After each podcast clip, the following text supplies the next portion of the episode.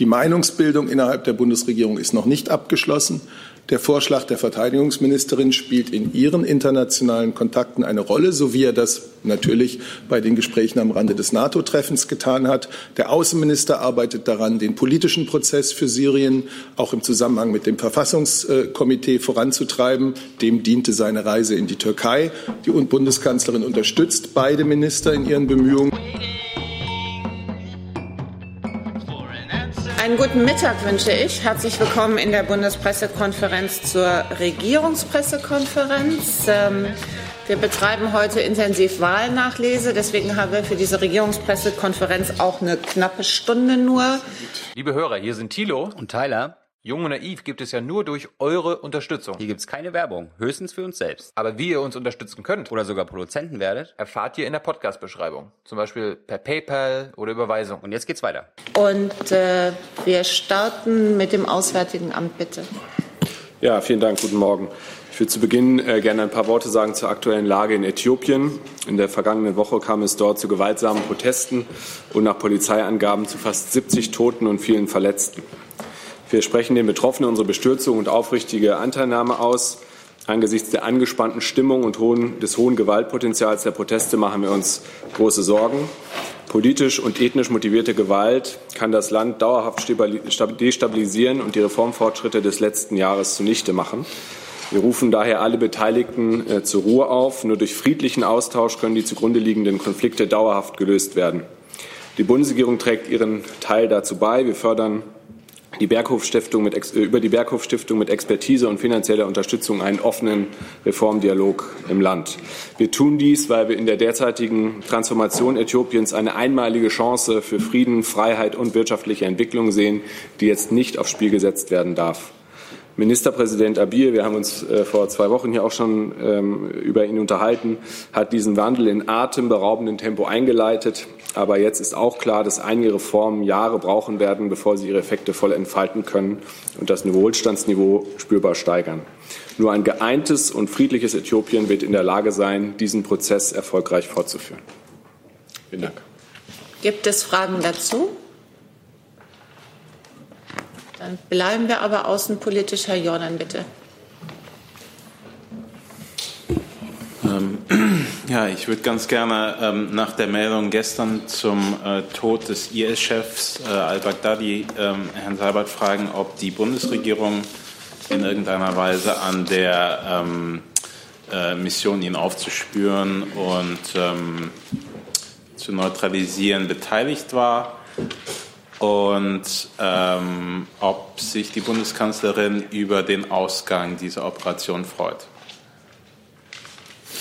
Ja, bei der Nachricht vom Tod dieses Mannes denkt die Bundesregierung an all die Opfer des IS-Terrors, an all die ermordeten oder versklavten Jesiden und Jesidinnen, an die Menschen, die die Fanatiker in ihrer Willkür in den vom IS kontrollierten Gebieten ermordet haben, sowohl einheimische Muslime wie ausländische Geiseln. Wir denken an die Menschen hier in Europa und auf der Welt, die in terroristischen Anschlägen des IS ihr Leben verloren haben, an all diese Menschen und an die, die um sie trauern.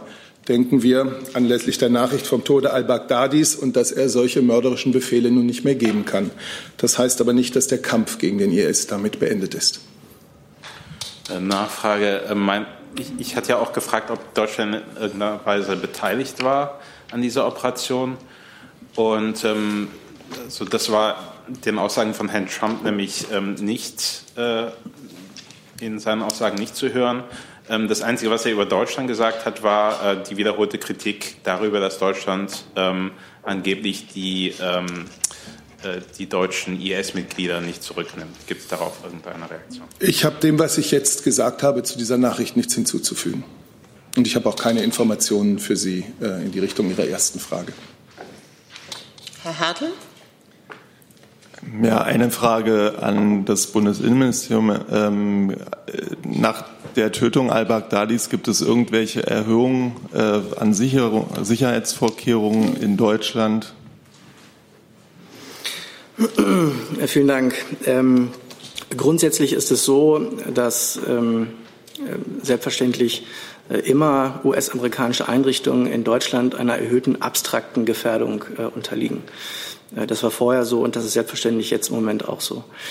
Ähm, konkrete Hinweise äh, auf eine erhöhte konkrete Gefährdung äh, dieser Einrichtungen oder auch auf sonstige Gefährdungen äh, anderer Einrichtungen ähm, liegen den Sicherheitsbehörden im Moment aber nicht vor.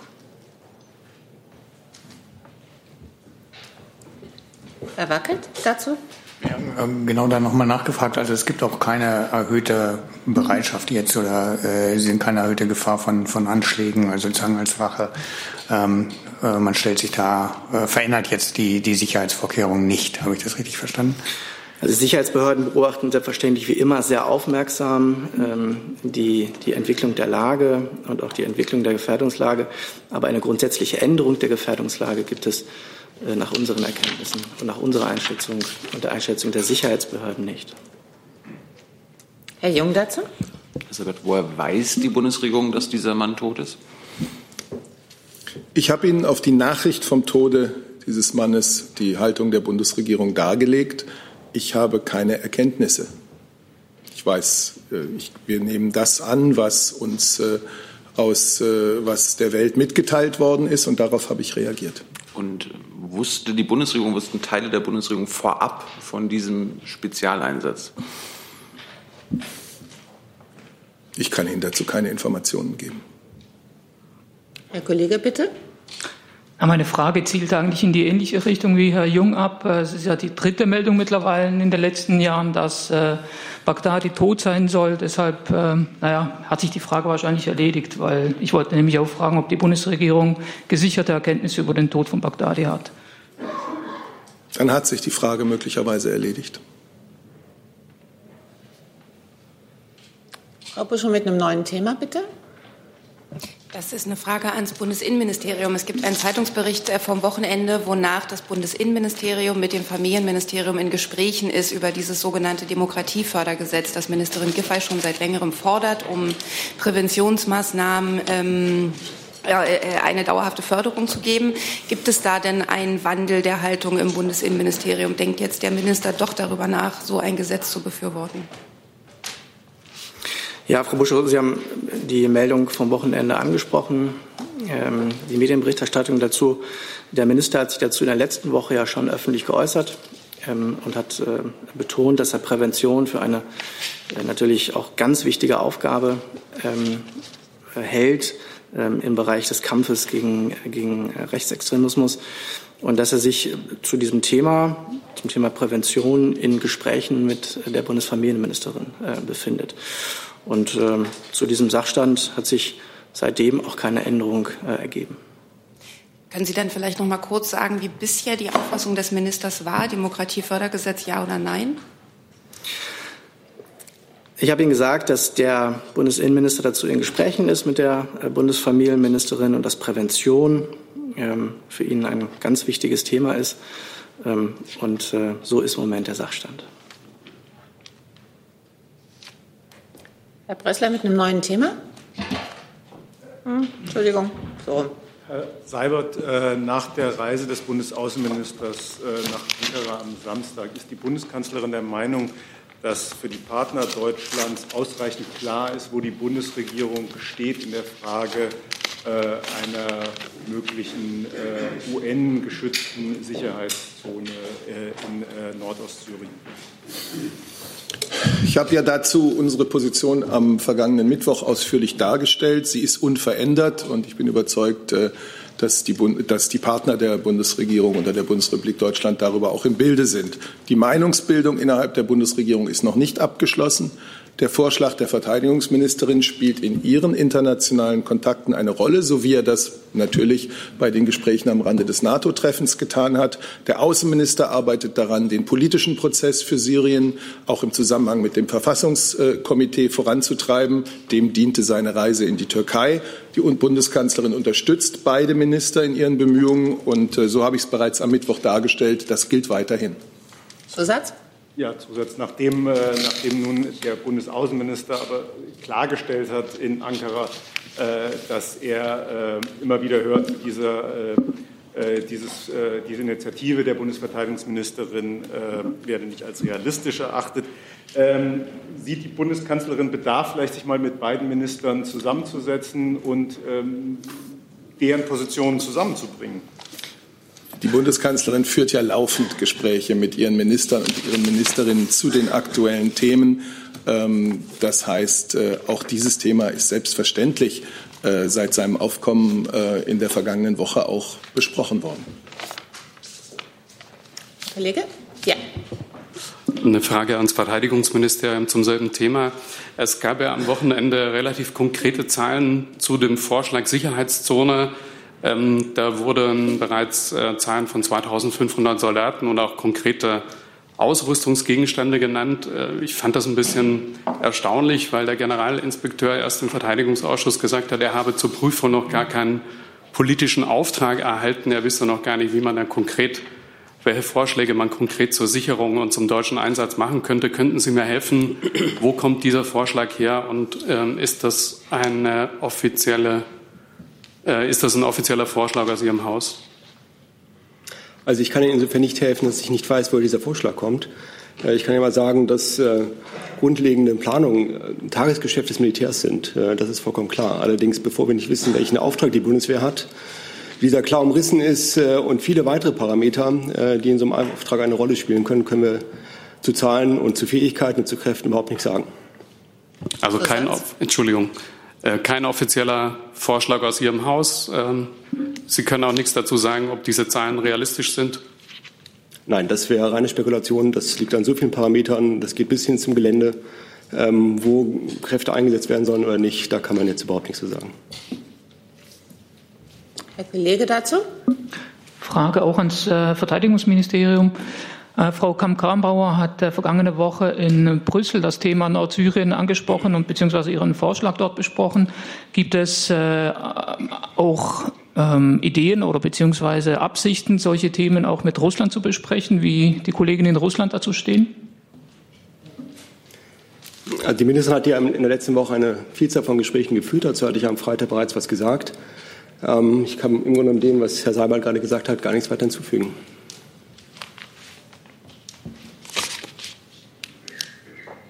Dann Herr Jordan bitte mit einem neuen Thema. Ja, ähm, ich wollte auf die äh, Landtagswahl in Thüringen zu sprechen kommen. Und zwar ähm, haben sich äh, Vertreter von ähm, Minderheitenorganisationen in Deutschland besorgt ähm, darüber geäußert, dass ähm, ja, rechtsextreme Ideen in Deutschland offensichtlich ähm, wieder mehr Gehör in der Gesellschaft finden.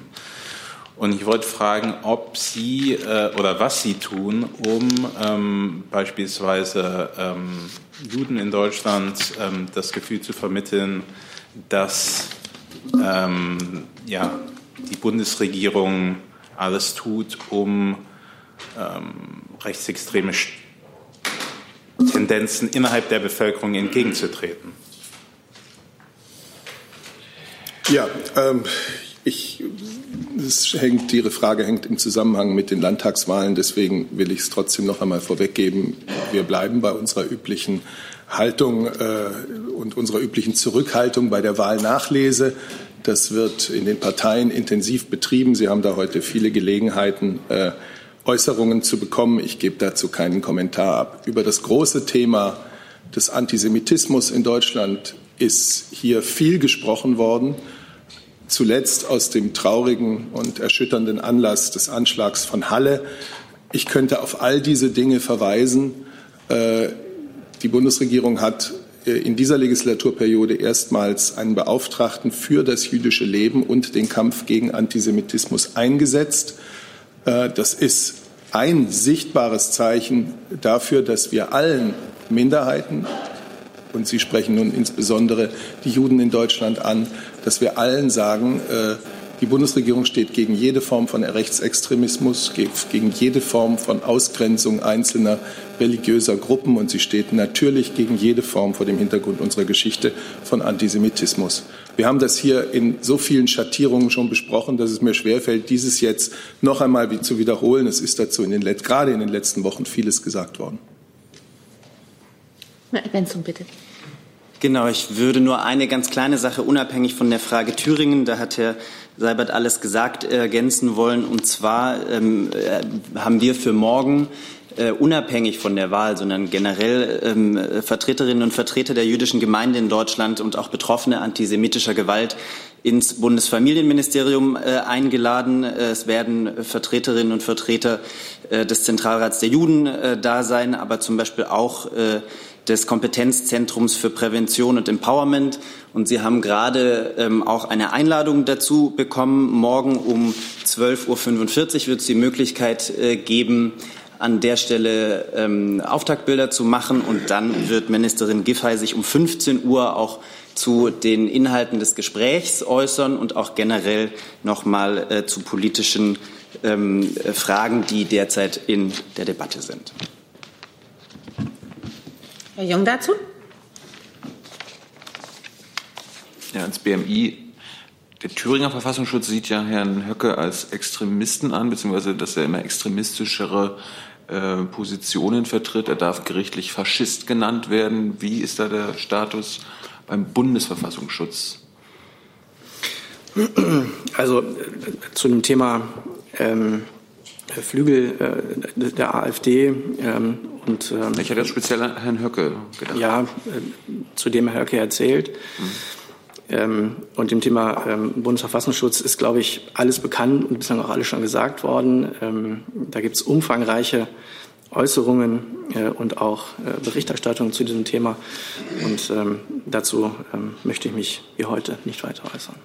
Können Sie noch mal erklären, wann ein Verdachtsfall zu einem Beobachtungsfall wird? Ähm, das sind ähm, sozusagen Feinheiten und Details ähm, der Arbeit des Bundesverfassungsschutzes und der Landesverfassungsschutzämter. Da gibt es verschiedene Kriterien, die erfüllt sein müssen. Wenn Sie das interessiert, kann ich das gerne nachreichen. Das wäre auch etwas, äh, etwas umfangreicher, äh, die Darstellung. Wenn Sie das wollen, kann ich das aber gerne nachholen. Dann Herr Jessen, bitte mit einem neuen Thema. Ja, die Frage geht äh, ebenfalls ans BMI. Ähm, haben Sie Kenntnisse über die Vorfälle am Wochenende mit dem von der deutschen Organisation CI betriebenen Rettungsschiff Alan Kurdi? Der Kapitän hatte darüber berichtet, dass in internationalen Gewässern, das Schiff hatte wohl 90 Flüchtlinge an Bord, syrische, ähm, nein, libysche Einsatzkräfte ähm, zum Teil unter äh, Waffeneinsatz, es waren nur Warnschüsse in die Luft, versucht haben, Rettungsarbeiten zu behindern. Was können Sie uns darüber sagen? Ja, also zu diesem Thema ähm, der Alan Kurdi ähm, und diesem Vorfall, den Sie ansprechen, liegen uns keine eigenen Erkenntnisse vor, ähm, gegebenenfalls dem Auswärtigen Amt, aber. Ja, das wäre dann die nächste Frage. Es müsste er sich zumindest feststellen lassen, ob das Schiff in internationalen Gewässern sich aufgehalten hat oder nicht. Ja, lassen Sie mich vielleicht kurz ausholen, Herr Jessen, äh, und noch mal betonen, dass nach Ansicht der Bundesregierung das vorrangigste Ziel ist und bleibt es, Menschen vor Ertrinken, äh, Ertrinken im Mittelmeer zu retten und dies zu verhindern. Dazu müssen alle zur verfügbar stehenden Kapazitäten genutzt werden. Äh, wir haben die Berichte über eine Behinderung der Seenotretter auf der Erlan Kurdi daher mit Sorge zur Kenntnis genommen. Die Rettung ist eine rechtliche und humanitäre Verpflichtung. Privatorganisationen leisten hier einen wichtigen Beitrag. Es ist derzeit nicht klar, unter welcher Verantwortung die Boote standen, die versucht haben, die Alan Kurdi zu behindern. Die libysche Küstenwache hat öffentlich jede Verantwortung für diese deutlich zurückgewiesen. Unsere Botschaft hat dennoch nochmals mit Nachdruck über, gegenüber der libyschen Regierung gefordert, von Gewalt oder Androhung von Gewalt Abstand zu nehmen. Ein derartiges Verhalten ist nicht akzeptabel. Zusatz? Ja, Zusatz. Ähm, die privaten Rettungsorganisationen sind ja auch deswegen so aktiv, weil vor kurzem ein neuerlicher äh, Versuch, EU-eigene Rettungsorganisationen wieder zu initiieren, ähm, nicht erfolgreich waren. Ist so ein Vorfall jetzt Anlass, es nochmal wieder äh, zu probieren? Ich glaube, äh, von Ihrer Seite ist ja schon mehrfach äh, gesagt worden, dass Sie es begrüßen würden, wenn auch äh, seitens der EU wieder Rettungs Seenotrettungsaktionen gestartet würden. Ja, also ich denke, dieses Vorfalls hätte es nicht bedurft. Äh, wir sind in der Bundesregierung einig, dass äh, nach wie vor da eine Lücke besteht äh, und wir weiter daran arbeiten müssen, diese Lücke zu schließen. Frau Buschow mit dem neuen Thema. Das geht nochmal ans Innenministerium. Heute hat hier im Haus die Hilfsorganisation Open Doors einen Bericht vorgestellt, eine, eigen, eine eigens erhobene Umfrage unter zum Christentum konvertierten Asylbewerbern in Deutschland und kam zu dem Ergebnis, dass die immer seltener vom Bundesamt für Migration und Flüchtlinge als Flüchtlinge anerkannt werden. Und sie fordern einen äh, Abschiebestopp für diese Flüchtlinge in islamisch geprägte Länder, wo ihnen Verfolgung droht. Die erste Frage deckt sich, äh, deckt sich diese Erkenntnis, also die Abnahme der Schutzquote, auch mit den Erkenntnissen Erkenntnissen des Bundesinnenministeriums. Stimmt das? Und die zweite, können Sie eventuell mal was zum Stand der Gespräche sagen über einen Abschiebestopp in diese Länder? Es gibt ja welche mit dem Abgeordneten Kauder. Frau Muschel, den Bericht, den Sie ansprechen und der hier heute Morgen offenbar vorgestellt worden ist, der liegt mir bislang nicht vor. Ich kenne den Bericht auch nicht. Insofern ähm, kann ich mich zu dem, was in dem Bericht gesagt wird, im Moment noch nicht äußern. Ich kann natürlich grundsätzlich immer sagen, dass das BAMF äh, selbstverständlich jeden Fall, äh, in dem ein Asylantrag oder ein Schutzantrag gestellt wird, individuell und sorgfältig äh, prüft, ganz unabhängig davon, äh, welchen Hintergrund ähm, dieser Fall hat ähm, und ob es da gegebenenfalls auch um ähm, Personen geht, die vom Islam zum Christentum konvertiert worden sind. Also wenn Sie mich nach einer Stellungnahme zu diesem Gutachten oder zu diesem Bericht fragen, den müsste ich mir vorher erst noch mal angucken wenn ich mir das angeguckt habe, dann liefere ich Ihnen gerne noch mal dazu was nach. Und zum Thema Abschiebestopp, gibt es dazu einen neuen Stand? Zum Thema Abschiebestopp ähm, muss, ich, muss ich Ihnen auch nachliefern, liegt im Moment kein aktueller Sachstand vor. Mache ich aber auch gerne. Herr Kollege mit einem neuen Thema. Ja, die Frage richtet sich ähm, an Herrn Breul. Am Freitag gab es im Gazastreifen Proteste gegen die israelische Blockade. Dabei wurden 95 Zivilisten und davon 43 Kinder äh, zum Teil schwer verletzt. Meine Frage, ähm, wie bewertet das Auswärtige Amt dieses Vorgehen der äh, israelischen Streitkräfte in diesem Fall? Ja, es tut mir leid, zu diesem Vorfall liegen mir derzeit keine Informationen vor. Sie wissen, wie wir grundsätzlich stehen zur äh, Versammlung und Demonstrationsfreiheit und äh, gleichzeitig äh, die Sicherheitsinteressen Israels im Kopf haben. Sie wissen, an der Grenze ähm, gab es ja auch schon öfter sicherheitsrelevante Vorfälle.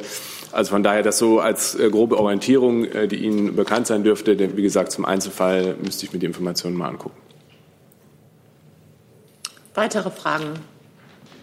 Herr Jung?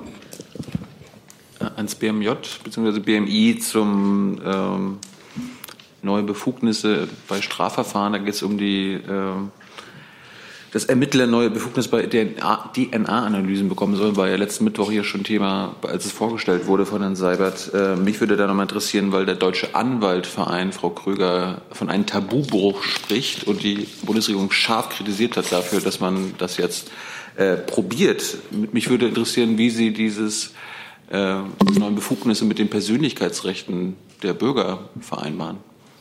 Ja, vielen Dank, Herr Jung, für diese Frage. So kann ich auf die ähm, Gesetzesbegründung verweisen, die, ähm, in der es heißt, dass die Erweiterung ein, ein, zwar ein Eingriff in das allgemeine Persönlichkeitsrecht darstellt, der in der konkreten Ausgestaltung aber verhältnismäßig ist.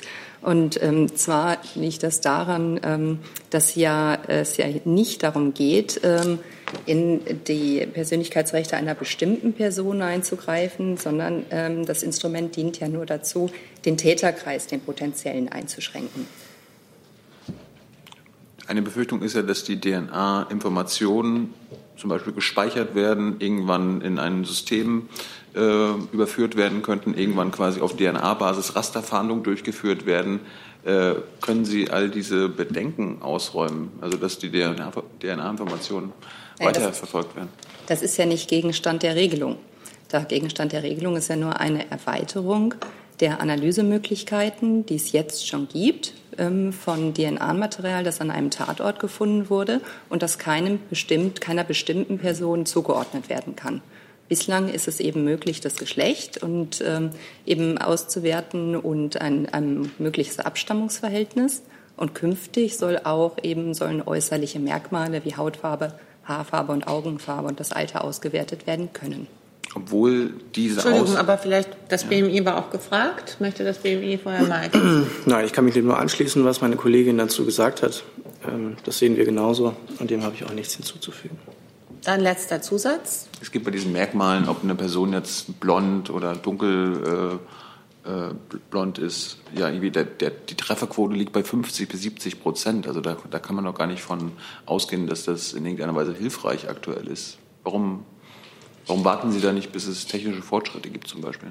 Also äh, das kann ich so nicht bestätigen, ähm, dass die Trefferquoten grundsätzlich nur bei 50 bis 70 Prozent liegen, weil es durchaus auch Merkmale gibt, die man mit weit über 90 Prozent der Wahrscheinlichkeit bestimmen kann. Uns ist bewusst, dass die DNA-Analyse halt immer nur Wahrscheinlichkeiten bringt.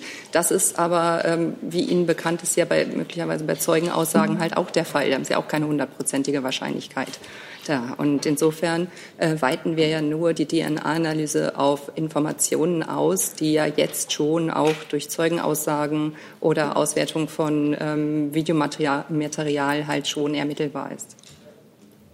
Gibt es weitere Fragen? Herr Schuchlik? Ich hätte eine Frage ans Verkehrsministerium. Im Sommer 2020 wird Deutschland die EU-Ratspräsidentschaft äh, übernehmen. Es gibt eine Initiative von EU-Abgeordneten, die gesagt haben, wir brauchen eine Alternative zu diesen klimaunfreundlichen Flugreisen. Wir bräuchten einen Nachtzug von Berlin nach Brüssel und umgekehrt. Und auch die Regierungsmitglieder sollten sich überlegen, den zu nutzen. Kennen Sie die Initiative und wie stehen Sie dazu? Die Initiative kenne ich nicht. Ähm, zu Flugreisen, äh, zu, zum Beispiel zu innerdeutschen Flugreisen oder zu Alternativen zu Flugreisen, nämlich die Stärkung der Bahn, haben wir ja im Klimaschutzprogramm äh, ganz viel jetzt äh, beschlossen. Äh, insofern kann ich jetzt auf diese Initiative, die ich jetzt wie gesagt nicht kenne, äh, auch nicht im Einzelnen eingehen.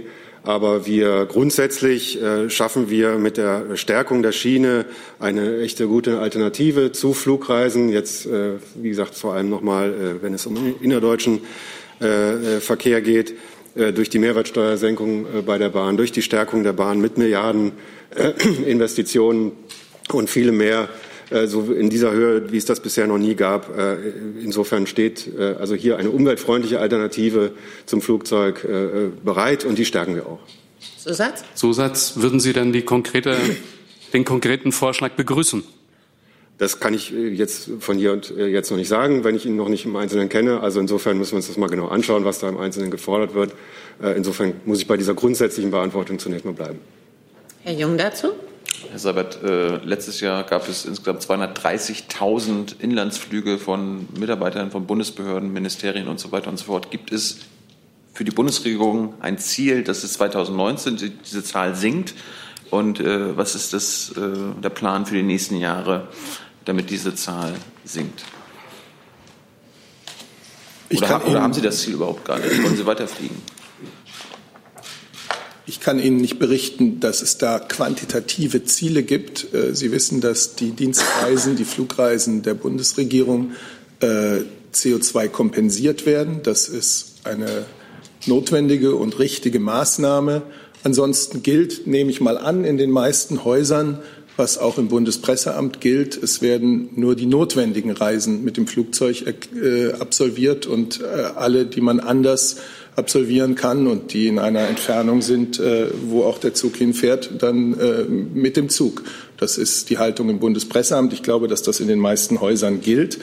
Ähm, aber ich kann Ihnen da keine quantitativen Ziele geben. Warum gibt es die nicht? Ich kann gerne ergänzen. Oder gibt es sie? Dann müsste ich mich. Also wir haben im, im Klimaschutzprogramm 2030 Seite 142 eine Maßnahme, ähm, da geht es um Minderung der Emissionen aus Dienstreisen. Die besteht aus vor allem zwei Punkten. Das erste versteckter Einsatz von Videokonferenzen. Das ist ja gerade für die ähm, Kommunikation zwischen Bonn und Berlin interessant, weil man damit auch Dienstreisen vermeiden kann. Und das zweite ist die Änderung des Bundesreisekostengesetzes, dann in Federführung des BMI. Da geht es darum, den Begriff der Wirtschaftlichkeit zu erweitern um die Aspekte Nachhaltigkeit und Umweltverträglichkeit, sodass man auch in den Fällen, wo zum Beispiel bisher der Flug noch günstiger ist als die Bahnfahrt, wo man bisher aus Wirtschaftlichkeitsgründen den Flug nehmen musste, dann künftig ähm, sagen kann, man nutzt lieber die Bahn, sodass Bahnfahren dann ähm, tendenziell zur Regel wird und Fliegen zur Ausnahme. Dann, Herr Wackett, bitte mit einem neuen Thema. Genau, eine Frage zum, zum Brexit. Ähm, die EU hat jetzt ja angeboten, ähm, einen weiteren Aufschub bis zum 31. Januar 2020 angeboten. Ähm, ich nehme mal an, die Bundesregierung steht dahinter natürlich. Und äh, Frage wäre aber, was erwartet die Bundesregierung sich jetzt davon? Also, äh, ja, die Bundesregierung steht dahinter. Die Bundesregierung findet, dass diese heute Vormittag in Brüssel erreichte Verständigung eine gute Sache ist, eine gute Lösung. Es ist sehr positiv vor allem, dass die EU 27 ihre Einigkeit demonstriert haben. Und jetzt liegt der Ball bei Großbritannien. Und es ist wichtig, dass die zusätzliche Zeit produktiv genutzt wird.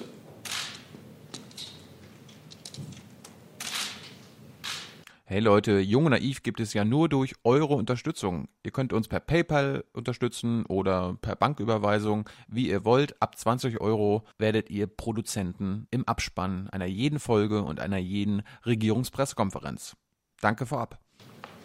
Herr Jessen mit einem neuen Thema. Ja, Frage geht ans Auswärtige Amt, Herr Breul, mit zwei, ich glaube, zwei Tagen Abstand. Ähm, ist das Auswärtige Amt, ist der Außenminister der Meinung, äh, dass es richtig war, wie er sich aus Ankara äh, über die Frage einer äh, internationalen ja, Schutzzone in Nordsyrien geäußert hat? Das war ja weites, weitgehend auch als Kritik am Vorschlag der deutschen Verteidigungsministerin aufgefasst worden. Das Thema ist ja schon aufgerufen worden. Ja, und ich habe dem eigentlich auch nichts äh, hinzuzufügen. Äh, in der Sache hat der Außenminister sich denke ich, klar geäußert. Äh, und wie immer äh, kommentieren wir hier von dieser Bank aus nicht äh, die Äußerungen unserer ja. Chefs und der im politischen Raum. Ähm, dann bitte Zusatz, ich um Entschuldigung, dass bitte ich um Entschuldigung, dass mir der erste Aufruf entgangen ist. Ähm, vielleicht ist mir auch entgangen, ansonsten frage ich das gerne. Äh, Herr Seibert, wie bewertet die Bundeskanzlerin äh, den Vorgang? Sieht sie äh, darin auch eine Verletzung des Grundsatzes, nicht aus dem Ausland deutsche Politik zu kommentieren. Ja, Herr Jessen, wenn ich das so sagen darf, das ist Ihnen wirklich entgangen. Wir hatten das am Anfang, macht ja gar nichts. Ich habe äh, hab mich am Anfang äh, dazu geäußert, dass äh, die Position der Bundesregierung gegenüber dem, was ich am Mittwoch hier gesagt habe, unverändert ist, dass all das, was ich am Mittwoch gesagt habe, gilt. Und deswegen kann ich dem jetzt nichts hinzufügen. Ich sehe keine weiteren Wortmeldungen. Dem ist auch nicht so. Dann sage ich Dankeschön für diesen Montag. Es geht in einer halben Stunde weiter mit der Wahlnachlese der Partei Die Linke.